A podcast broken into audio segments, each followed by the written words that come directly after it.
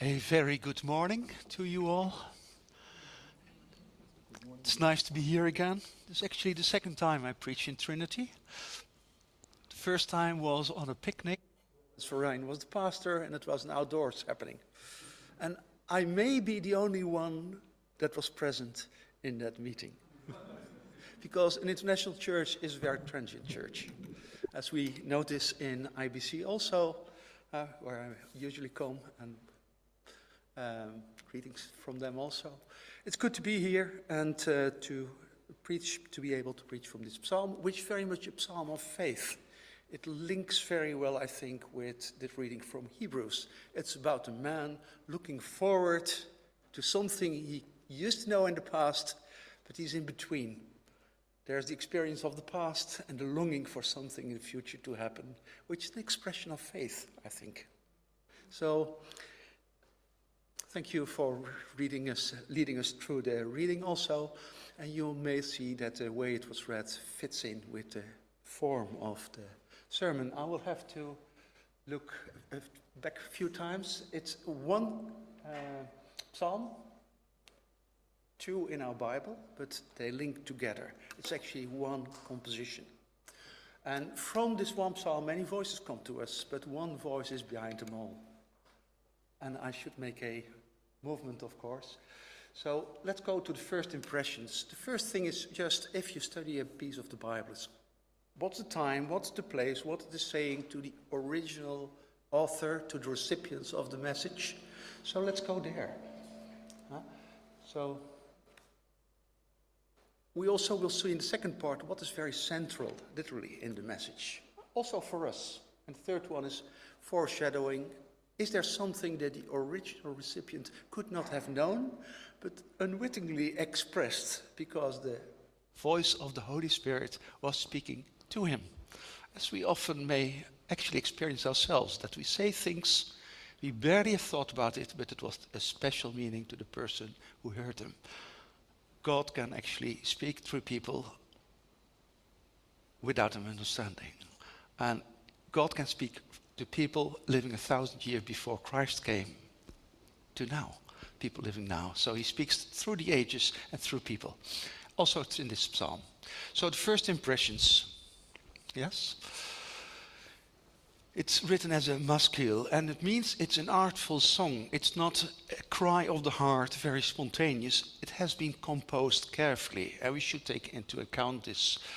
And secondly, there's the idea of a deer panting for water, but there are streams of water nearby, which in itself is a bit of an enigma. He's, the deer is panting for water. Uh, my soul is panting, longing for God, like a deer is panting for the water, but it's in the middle of a land full of water. The story behind it is actually that the deer is looking for water when it's pursued by enemies, maybe by wolves, to find a stream, to cast off the sand, to get rid of the uh, predators. That's a possible explanation. But here it's very much a longing for past happiness, what we see, yes? And there's also the idea that from the Korahites, and it's important to know that they were the singers, musicians, actually the ones here leading the procession to the house of God uh, in the annual feasts. And that's exactly what he's missing. Going forward, being beyond the throng to the temple in Jerusalem, and he can't go there.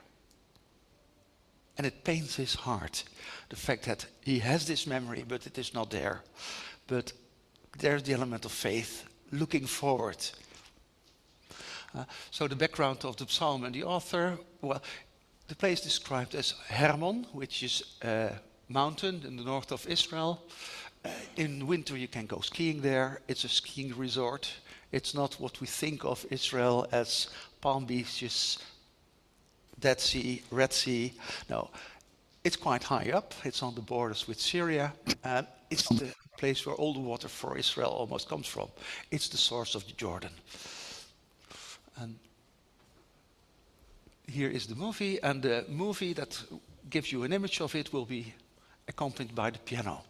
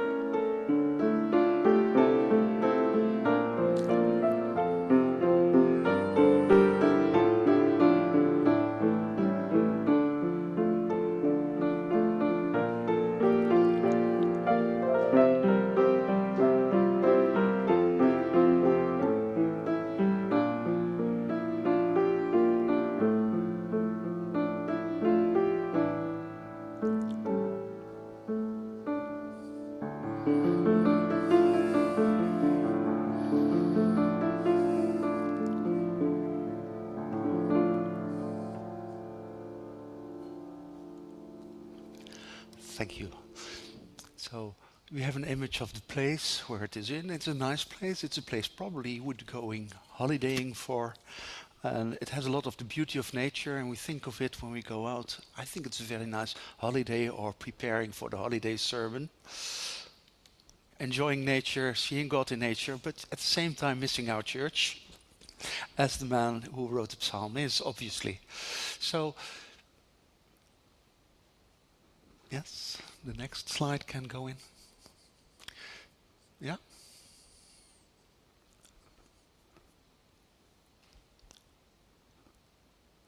Okay.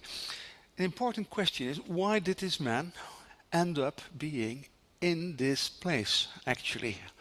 Because he is a Korakhite, someone who leads worship, and he's all in the north of Israel, considerable distance from Jerusalem, and he cannot travel there. Why is it that he cannot travel there? Well, that's the history of Israel, because his, at some point his ancestors arrived there, and then some political changes happened, so that prevailed him from going to Jerusalem and doing what he was actually called to do, being a Korakhite, leading worship, leading the procession. So here's the things what happened. Hermon is in out in the north, and that's the place where the tribe of Dan was actually living.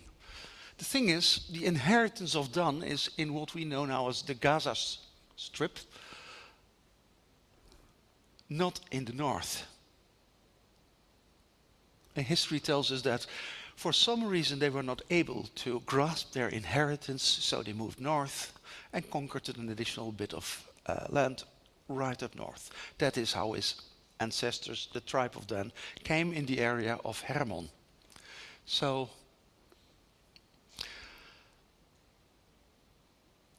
if you look at the time where he was living, there was something happening. The Jerusalem's over there, and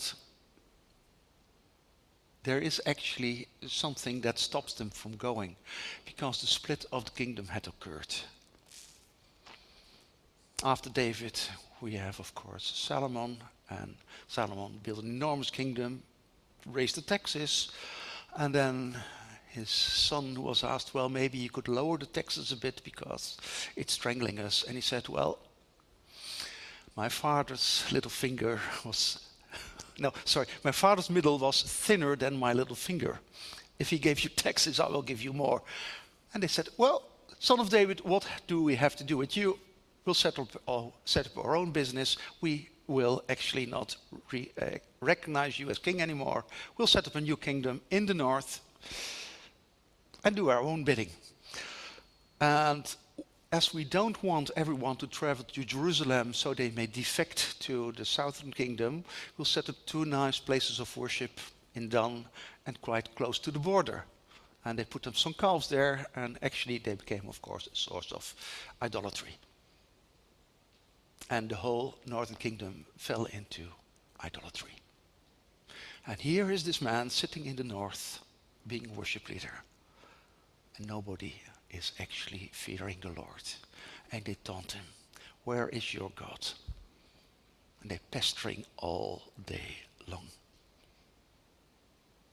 He can't go to Jerusalem to worship, and all the people around him, well, basically taunt him for his desire.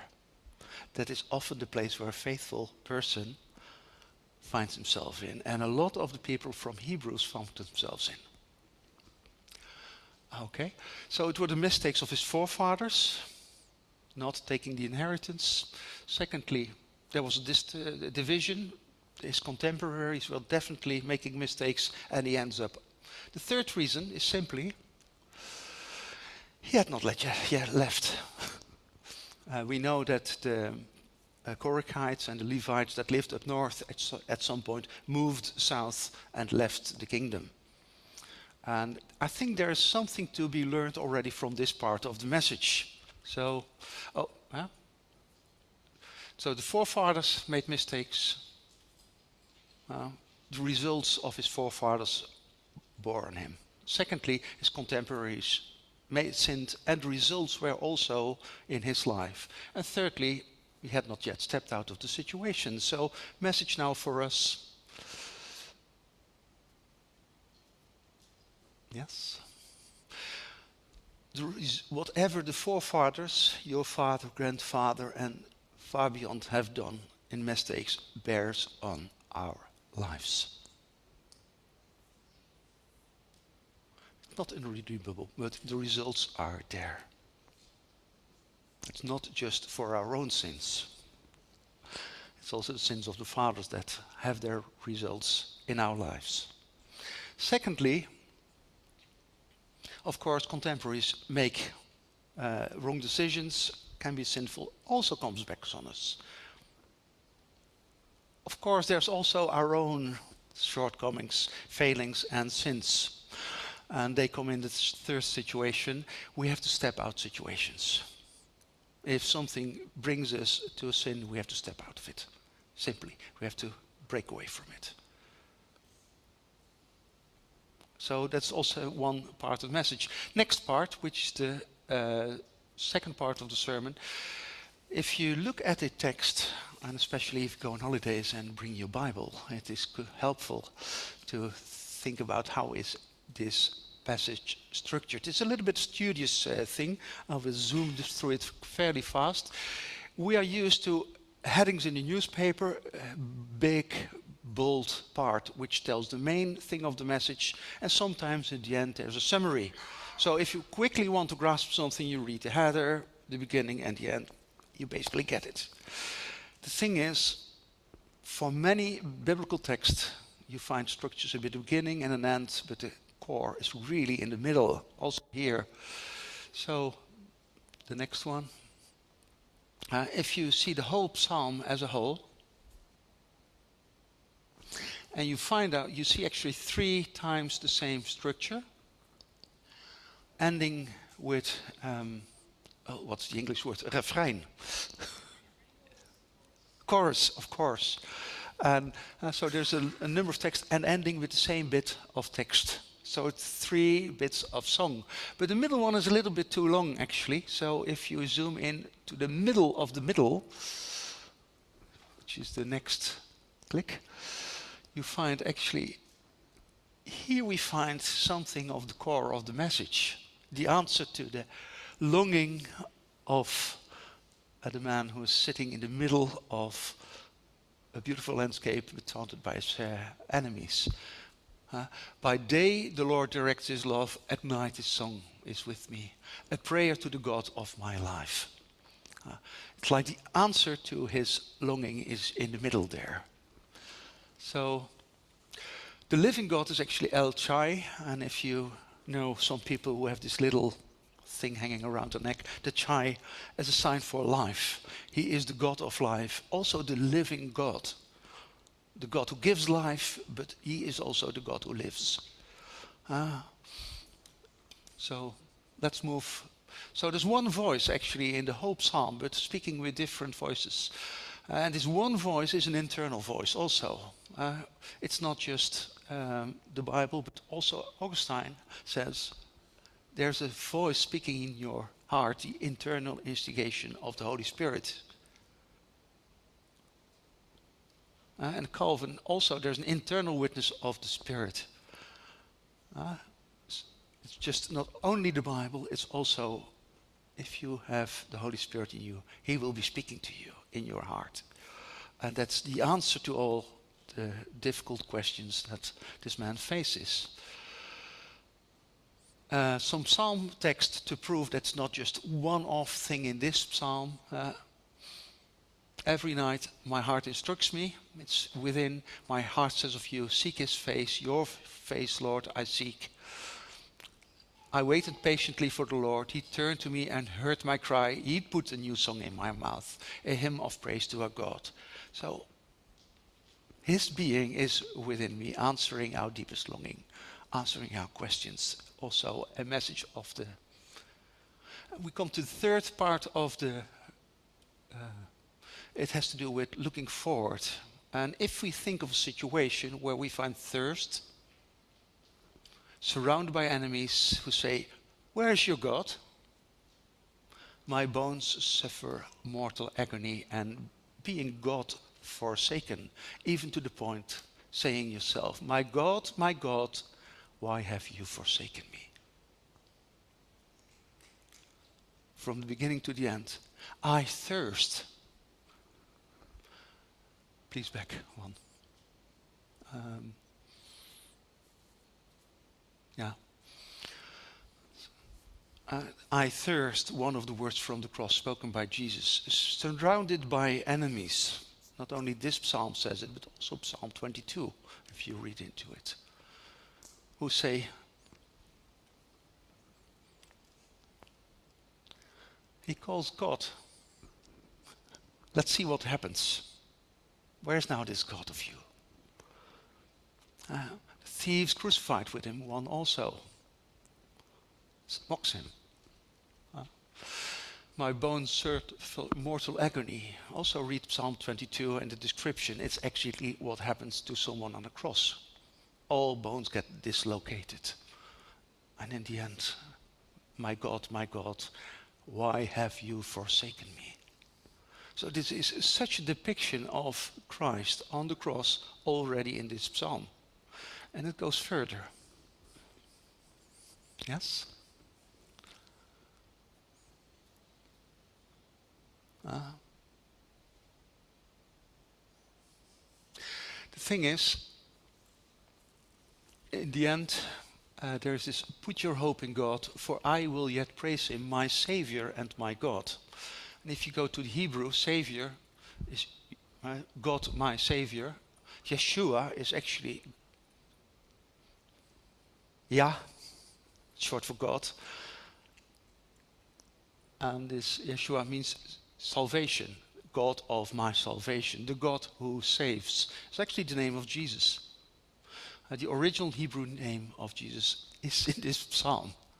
Uh, so Jesus experienced this all on the cross. He experienced what this man, about um, 800 years before Jesus was living, and he experiences everything we can experience. He's there, a brother.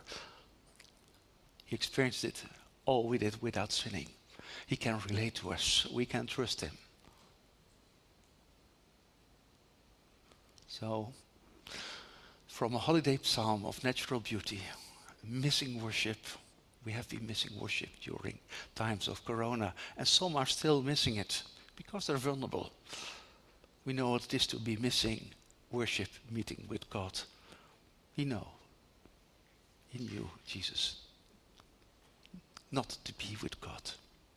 God knows what it is to be God forsaken. Out of love for us.